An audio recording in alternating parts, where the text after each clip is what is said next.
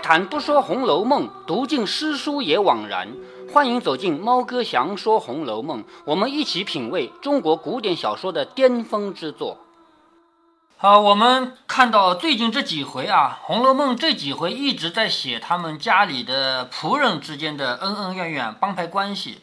我们先来理一下发生了哪些事情。一件事情呢，是有人在大观园烧纸。然后被一个婆子发现了，那是偶官啊，偶官烧纸被婆子发现了，这样呢，婆子们当然是抓住那个唱戏的人一点点事情，赶紧要去报告啊。你也不能说他打小报告吧，因为他确实有管理这些呃丫头的职责，而且呢，他也有维护安全的职责，所以呢，这是一件事情，烧纸。那第二件事情呢是洗头，这个事呢，我们看起来就有点恶心，有点古怪了，就是。拿自己亲女儿洗完头的脏水去给干女儿洗，那么引发了他们这里面的一一通矛盾。然后第三件事情呢是编花篮，编花篮我们提到那是春天里最美的东西啊，是不是？但是这个美是有人能发现，有人不能发现的。有人觉得你掐了我的花，掐了我的柳枝嘛，所以呢这是第三件事情。然后第四件事情呢是茉莉粉的事情，就是蔷薇香、茉莉粉这些事情呢就。进一步加剧了他们家里的这些人的帮派之间的矛盾关系，但是，一直到这儿为止，还没有那个主人卷进来。马上这个矛盾一升级，主人卷进来之后呢，接下来事情就更闹得大了。啊，我们看啊，这个柳家的匆匆忙忙赶到厨房里来以后呢，要开始烧饭了。柳家的跑到厨房一问，五丫头哪去了？就是他自己的女儿哪去了？众人说：“才往茶房里找他的姊妹去了，也就是去找他的小姐妹们一起玩了。”柳家的听了，将茯苓霜搁起来，他不是从自己的哥哥嫂嫂那里拿了茯苓霜来的吗？把这个搁起来，且按着房头分派的菜传，什么意思啊？每家要吃什么？比如贾宝玉那边要吃什么，林黛玉那边要吃什么？他是有人来点菜的。贾宝玉点的菜是酸酸的，什么？嫩嫩的、素的，是这个意思吧？反正就是没有提我要吃哪一种菜，他们就是很有水平的点菜啊。然后按照这个，不是都是这么点菜的吗？我也不知道是不是都这么点菜的，反正贾宝玉是这么点的。然后按照这些人的点的菜，一个一个开始做起来。忽然见迎春房里的小丫头叫莲花儿走来，好，这个小丫头第一次出场，莲花儿。平常提到他们家的丫头呢，除了贾宝玉这边的丫头有很多很多个以外，别人那边丫头一般只提一两个，是不是啊？那迎春，因为元迎叹息，他们的最主要的丫鬟是什么呢？是琴棋书画，是不是啊？所以迎春的最主要的丫头是思琪。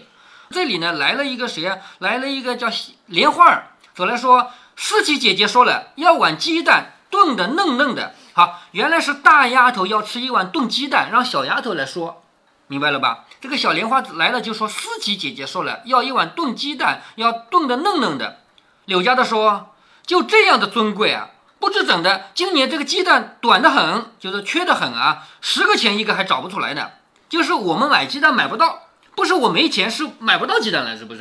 是缺成这样子了。”昨儿个上头给亲戚家送粥米去，去四五个买办出去，好容易才凑了两千个来。你看他们家的鸡蛋用量，就昨天派人出去买鸡蛋，好容易才凑到两千个。那你说，如果不是好容易凑的话，那得买多少个啊？是不是啊？所以他们家族大嘛。说我哪里找去？你说给他改日吃吧。就是像思琪这样的人，毕竟他也是个丫鬟而已嘛，是不是啊？我们鸡蛋这么缺，莲花吗？莲花来说思琪要吃，如果他来说是我们迎春要吃的，估计这个鸡蛋就会给了，你知道吗？嗯，因为是思琪要吃的嘛，所以我们现在这么缺，迎春要吃。哎，对他没说啊，他是来替思琪要点菜的嘛，所以说我们现在鸡蛋缺，你不要再点了，就说改日吃吧。莲花说前儿要吃豆腐呢，你弄一些馊的，叫他说了我一顿。今儿要吃鸡蛋又没有了，什么好东西啊！我就不信连个鸡蛋都没有了，别叫我翻出来。也就是我不相信了。你说鸡蛋没有，我来给你翻。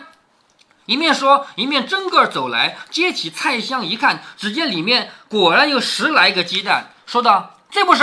你就这么厉害，吃的是主子的，我们的份力，你为什么心疼啊？又不是你下的蛋，怕人吃了。啊，这个就骂人了，是不是啊？这个蛋是你下的。”柳家的忙丢了手里的活计，便上来说：“你少嘴里混庆啊！这个混庆就是胡说八道啊！你娘才下蛋呢，通共留下这几个预备的菜上的浇头。什么叫浇头啊？比如说我们去面馆里吃面，一碗面下好了以后，上面来你要红烧肉吗？换一个，是不是？那叫浇头嘛。我一共就这么几个鸡蛋了，不能做主菜了。你这个炖鸡蛋，你一次要炖这几个的，是不是啊？嗯，那浇头呃现在那浇头现在呃称为什么？我们现在还叫浇头呀，盖浇面嘛，盖浇饭嘛，不是也是浇头嘛，是不是？他说我们是我是预备的做菜上的浇头的，姑娘们不要还不肯做上去呢。就是如果不是指明了要放鸡蛋做浇头，我还不敢做呢，是不是？如果你只是点一个炒什么菜，那我能用别的替就替了。你指定要用鸡蛋做浇头的，那我才敢做，因为鸡蛋不够了嘛。他说姑娘们不要还不肯坐上去呢，预备的接急的，你们吃了，鸡蛋会不会也是一个矛盾的原因？哎，对呀，马上这个矛盾要爆发了嘛。说你们吃了，倘或一声要起来，没有好的，连鸡蛋都没了。我们身在大院，水来伸手，饭来张口，只知道鸡蛋是平常物件，哪里知道外头买卖的行市呢？好，什么意思啊？你要鸡蛋，我就给你鸡蛋。假如你把鸡蛋吃掉以后，贾宝玉要了怎么办？他不会来管你鸡蛋买得到买不到的，是不是啊？他们是主子啊，所以你做丫鬟的、做奴才的，你们就让着点，哪个缺酒不要吃了，是这个意思啊。他说他们才不会管外面的行市，行市就是价格有涨落嘛，有的时候不是涨价的时候，你买都买不到嘛。别说这个，有一年连草根子还没有的日子还有呢，就是穷到最后连草都吃不上，草根都吃不上的日子还有呢。我劝劝他们，细米白饭，每日肥鸡大鸭子，将就些也罢了。就是有米饭吃，有鸡有鸭子吃，也就将就了吧。吃腻了格，天天又闹起事故来了。就是你这个这个吃腻了，那个吃腻了，就闹起事来了。鸡蛋啊，豆腐啊，又是什么面筋啊，酱萝卜秧儿啊，赶子倒换胃口。只是我又不是答应你们的，一处要一样，就是十来样。我到别伺候头层主子，只预备你们二层主子了。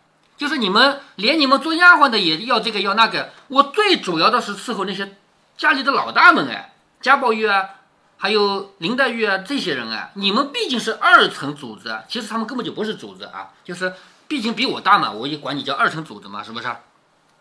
莲儿听了，就是个莲花儿听了啊，便红了脸，喊道：“谁天天要你什么来？就是你这个话一说，好像我天天问你要鸡蛋了，是不是啊？谁天天要你什么来？你说上这一辆车子的话，叫你来，不是为了便宜，却为什么这个？”便宜和便宜啊，我们现在就是读《红楼梦》不容易读错。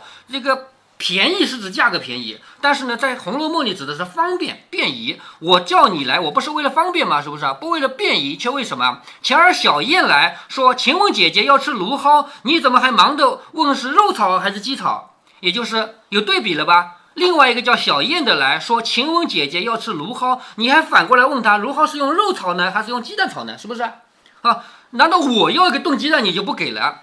啊，小燕还说荤的因不好才叫你炒个面筋的，少搁油才好。你忙着倒说自己发昏了，赶紧洗手炒了，狗颠似的亲捧了去。什么叫狗颠似的呀？就屁颠屁颠的亲自捧了过去了。就是人家来点一个芦蒿，你问他用用肉炒还是用鸡炒，人家说就是因为生病不想吃荤的，你用面筋炒吧。你还怪自己啊？是我自己发昏了，也就是。承认错误，我不好意思，我忘了这个事儿，是不是啊？啊，炒好了还屁颠屁颠的亲自捧了去，今儿反倒拿我做法子，做法子前面也提到过啊，做法子跟扎法子是一个意思啊，就是要驳回人家的要求。你有什么要求，我不给，不给，不给，这叫扎法子啊。说给我众人听，柳家的忙说：“阿弥陀佛，这些人眼见的，别说前儿一次，就从旧年，就是旧年是去年啊，就从去年一立厨房以来，就是从去年成立这个厨房以来。”凡各房里偶然间，不论姑娘姐儿们要添一样半样，谁不是先拿了钱来另买另添的？好，这里说到一个细节，也就是说，他们家里每个人吃什么是有份例的。比方说啊，安排给贾宝玉的，你可以吃几菜几汤，但是你要增加怎么办？拿钱来，我给你做的。后面会提到啊，贾宝玉有一次偷偷摸摸过生日，为什么偷偷摸摸过生日呢？就是大庭广众过生日，那肯定是贾母啊、王夫人啊、王熙凤这些人一起吧。贾宝玉不想跟他们一起，就想跟自己屋里的这些小丫鬟们是关系特别好的啊，关系不好的还不带。自己的生日吗？哎，贾宝玉自己的生日，就是就要关系特别好的这些丫头们一起过生日，不让外人知道，那么他们就只好把门关起来，在家里夜里过了，是不是啊？然后他们是的确是花了钱的，是每一个人都凑了钱给厨房，叫厨房给我烧的，否则不允许。所以这个柳家说的话一点没错，你们要吃什么都是拿钱来的，哪有像你这样跑来我要炖个鸡蛋的？但是不是请我要东西时就是出钱的？我估计那次呢也是没出钱，因为他明摆着拍贾府，就是他明摆着拍怡红院人的马屁。你看到连那个方官他都拍马屁，是不是啊？明摆着，我估计那次是没要钱，但是这个曹雪芹没有明写，你也不知道那次究竟是没收钱，这个就不好说了，是不是啊？他说有的没的，名声好听，说我单管姑娘厨房省事儿，又有剩头儿，算起账来惹人恶心。连姑娘带姐儿们四五十个人，一日也只管要两只鸡、两只鸭、十来斤肉、一吊钱的菜蔬，你们算算够做什么的？也就是说，本来就给我这点经费，你要这个要那个，你又不拿钱来，我这点钱我够买什么呀？连本相两顿饭还支撑不下去呢，还搁得住点这个点那个。买来的又不吃，又买别的去。既然这样，不如回了太太多添些份力，也像个大厨房里预备老太太的饭，把天下所有的菜蔬水牌都写了。水牌是什么？就是一个一个写好了，就像你去那个饭店吃自助餐一样。这个是炒肉，这个是烧红烧鱼，这个有牌子写着，有哪个菜哪个菜。他的意思就是，既然你们要这个要那个要的这么多，我老是供应不上。不如把这个厨房改了呀，改成什么呀？改成像那边的厨房一样。你别忘了，柳家管的是大观园的小厨房，这个厨房只供大观园里这些人吃饭，不供外面那些就是像贾母啊、王夫人那些人吃饭，明白了吧？嗯。这个小厨房，所以呢，花费钱啊也没有那边多。他说，不如像那边一样，把天下所有的菜蔬都用水牌写了，天天转着吃，吃一个月现算倒好。从这句话看起来，那边是怎么吃的？那边根本就不现给钱。而是把这个所有能做的菜全部写在那儿，你点点完了，一个月以后我给你结账，就这样子，先吃再给钱的。前儿三姑娘和宝姑娘偶然商议了，要吃个油盐炒枸杞芽来。你看这个东西啊，枸杞子你见过的是不是？见过。枸杞芽是什么东西？我还没见过，肯定是枸杞的那个树苗那东西了，是不是？说是油盐炒枸杞芽来，现打发姐儿拿五百钱来给我，我倒笑起来了，说。二位姑娘就是大肚子弥勒佛也吃不了五百钱的去，这三二十个钱的事儿还预备得起。也就是说，这个三姑娘啊，三姑娘是探春，是不是啊？探春还有宝丫头，就是呃，还有探春，探春还有宝姑娘，也就是宝钗啊，他们要吃枸杞芽，他们拿了五百个钱来，我还说多了，你们吃不了这么多啊。是吧？所以三二十个钱嘛，还预备得起。这个预备的是什么意思啊？我请客，我们中央厨房是有这个钱的。毕竟那是宝钗和探春呀，毕竟不是丫鬟呀，是不是啊？你还真能收他们这点钱吗？如果说要有几千两银子，我估计也会收的。但是这个几几个铜板的事嘛，也就不收了吧。赶着我送回钱去，到底不收。好，他把这个五百个钱送回去给探春和。薛宝钗到底不收，也就是他们还是要坚决要付钱，不肯收，说赏我打酒吃，又说如今厨房在里头，啊这句话你记住啊，厨房在里头，意思就是现在大观园有一个独立的厨房，他们家的二号厨房，如今厨房在里头，保不住屋里的人不去叨等啊，什么意思啊？就是既然这个厨房是我们这个大观园的人独享的，你保不住别人会吃醋，是不是？哦，你们这些人还专有一个厨房的。说不定你们整天吃的是海参呢，是不是这个意思啊？总有人要想的吧，所以保不住有人要去叨等，说个一个盐一个酱，哪一个不是钱买的？你不给又不好，给了你又没得赔啊！这个肯定是这个语语气有点像是薛宝钗说的，说我给你钱你就收着吧，因为别人会来吃醋，别人会说你花这个公费请我们吃饭了，所以呢。你不给我们嘛又不好，你给我们呢，你又没这么多钱，你就拿着这个钱吧，全当还他们素日叨等的东西窝，就是这个钱你收就收着，也可以堵别人家的嘴，让人家别胡说八道。这就是明白体下的姑娘了，就是柳家的说到这里为止啊，就把这个故事讲完了。他就说探春和薛宝钗那种人才是明白体下，体下是体贴下人啊，他们是明白人，体贴下人的姑娘。我们心里只替她念佛，没得赵姨奶奶好，赵姨娘是不是啊？没得赵姨奶奶听了又气不愤啊！赵姨娘这个人听到什么事情，她都会往另外一个方向想啊，又说太便宜了我啊，隔不了十天也打发个小丫头子来寻这个寻那个，我倒好笑起来。你们竟成了个例，不是这个就是那个，我哪里有这些赔的？好，说明白了吧？探春和薛宝钗吃是给钱，而且多给一点的，而你们这些人不给钱，要今天要这个，明天要那个，是不是这个意思啊？嗯，正乱时，只见司机又打发人来催莲花，就是司机叫这个莲花来要个炖鸡蛋，怎么半天没回去？是不是？又打发人来催的，说死在这里了，怎么就不回去？莲花赌气回来，便添了一篇话，告诉了司机。你看，人回去传话，总归是要添油加醋的嘛，是不是啊？他添了一些话，告诉了司机。司机听了，不免心头起火啊，发起火来了。此刻伺候迎春饭罢。因为四琪是迎春最贴身的丫鬟嘛，迎春吃饭一定要伺候好。伺候了，吃完了饭，带了小丫头们走来，见了许多人正吃饭。好，现在呢是主人全吃完了，仆人们吃饭了，厨房的人也要吃饭的嘛，是不是？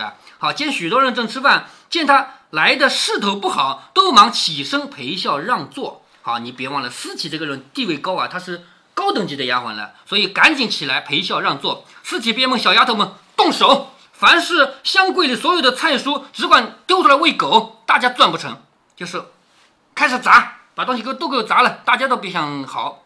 砸什么？他们这里的菜啊，像鸡蛋这种东西一砸不就没了吗？是不是？你说如果是青菜，往地下踩踩踩两脚还能吃吗？就就这样砸嘛。小丫头子们巴不得一声，七手八脚的抢上去，一顿乱翻乱震的。众人一面拉劝，一面央告司机说。姑娘别误听了小孩子的话，刘嫂子有八个头，也不敢得罪姑娘。好，你看现在开始，必须得服软了吧？人家毕竟私企比你大，是不是啊？好，就是为什么是姑娘？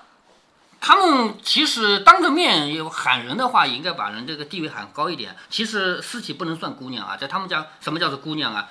是至少也得是主子。哎，对，像林黛玉这样的人才是姑娘嘛，林姑娘对不对啊？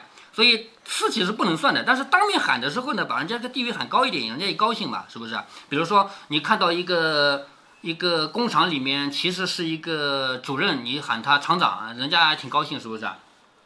他说别误听了小孩子的话，刘嫂子有八个头，也不敢得罪姑娘。说鸡蛋难买是真，好，现在我跟你解释啊，鸡蛋难买那是真的。我们才也说不知好歹，平时什么东西少不得变得法儿。他已经悟过来，连忙争上了。好，什么意思啊？其实刚才鸡蛋难买那句话的确是真的，但是没有敢不给你。我们现在已经想通了，已经给你炖上了，明白吗？就是你别消消气，马上鸡蛋会来的。姑娘不信，瞧那个火上面。好，你看那里正在炖着鸡蛋呢。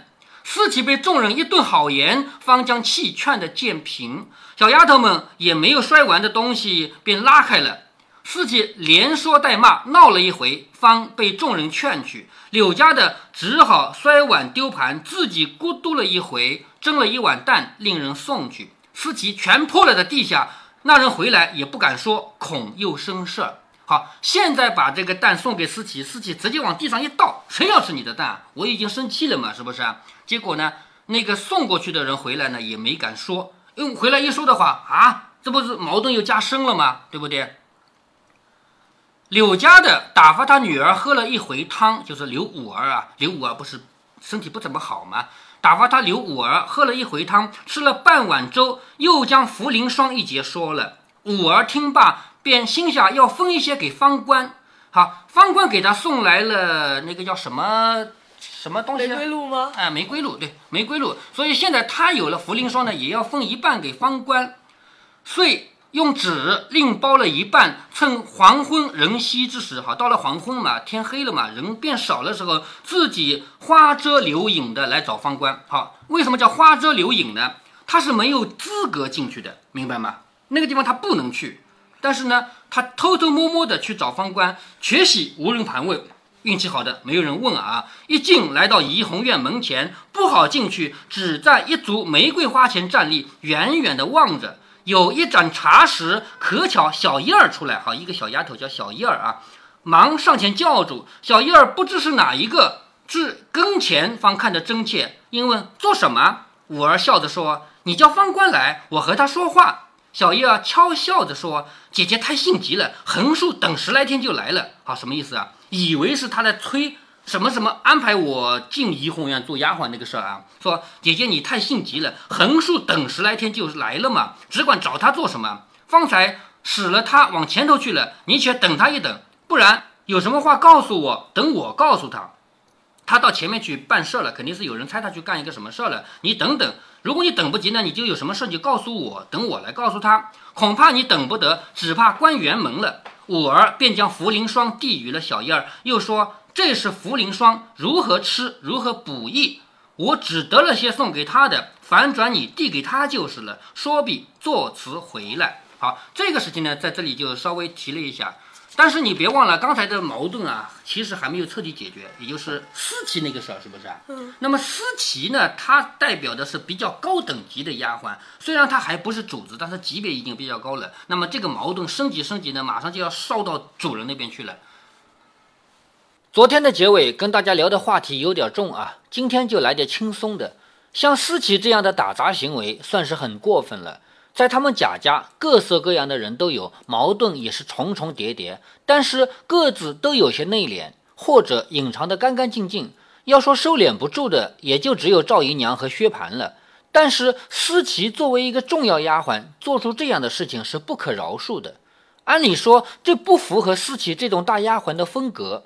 我估计吧，这是曹雪芹要安排他的因果报应。毕竟后面等着思琪的是一个悲惨的命运。《红楼梦》之外，现实中的打杂我也见过一回，不过我没有见到打杂的过程，只看到了事后的乱象。在我读大学的时候，那时候我们的宿舍区域有一道围墙，有一个大的出口，所以每天早上朝气蓬勃的大学生们就像潮水一样涌出那道门。我也曾经是其中一个。那道门的两侧也就成了卖早饭的最佳位置了，于是两边各摆了一个很大的摊位。有天早上我路过的时候，中间依然是人头攒动，两边呢是满地的饼啊、油条啊、麻团啊。据说是两侧的商家打起来了，互相把摊位给掀了。大家可以先猜一猜这事儿的后续发展啊。在这次事件中，两边的摊位损失不同嘛，其中有一方被掀的时候东西要多一点的嘛。第二天，损失小的那一方继续摆摊，想要赚钱。可是损失大的那一方呢？他觉得昨天亏了呀，今天得报仇呀。于是他没有摆摊，而是空着手等人家摆好了，跑来就掀了。那事情闹到这样，又该怎么解决呢？难道每隔一天就是 A 掀了 B，再隔一天又是 B 掀了 A 吗？后来没有，因为校方介入调停了。他们是怎么调停的？我不知道，没那个兴趣去问。不过从那以后，他们两家又各站一边，继续做生意。这世上只有每一个人都安安分分的赚钱，当然要合法的赚钱啊，才是最和谐的社会。该赚的钱认认真真去赚，不该做的事一点儿也不要做。如果您觉得猫哥的读书分享有益有趣，欢迎您点击订阅，这样您将在第一时间收到猫哥的更新提醒。如果您有什么要对猫哥说的，不管是赞还是批评，不管是提建议还是唠唠嗑，欢迎您在喜马拉雅平台给猫哥留言。我说的是喜马拉雅平台，因为其他平台不是我发布过去的，您留言我看不见。您也可以加猫哥的公众号，四个字“猫哥在线”。您还可以加猫哥个人的 QQ 或者微信号，都是五位数三三七五幺。如果您加了猫哥的微信号，猫哥会直接把您拖到听友群里。好，再见。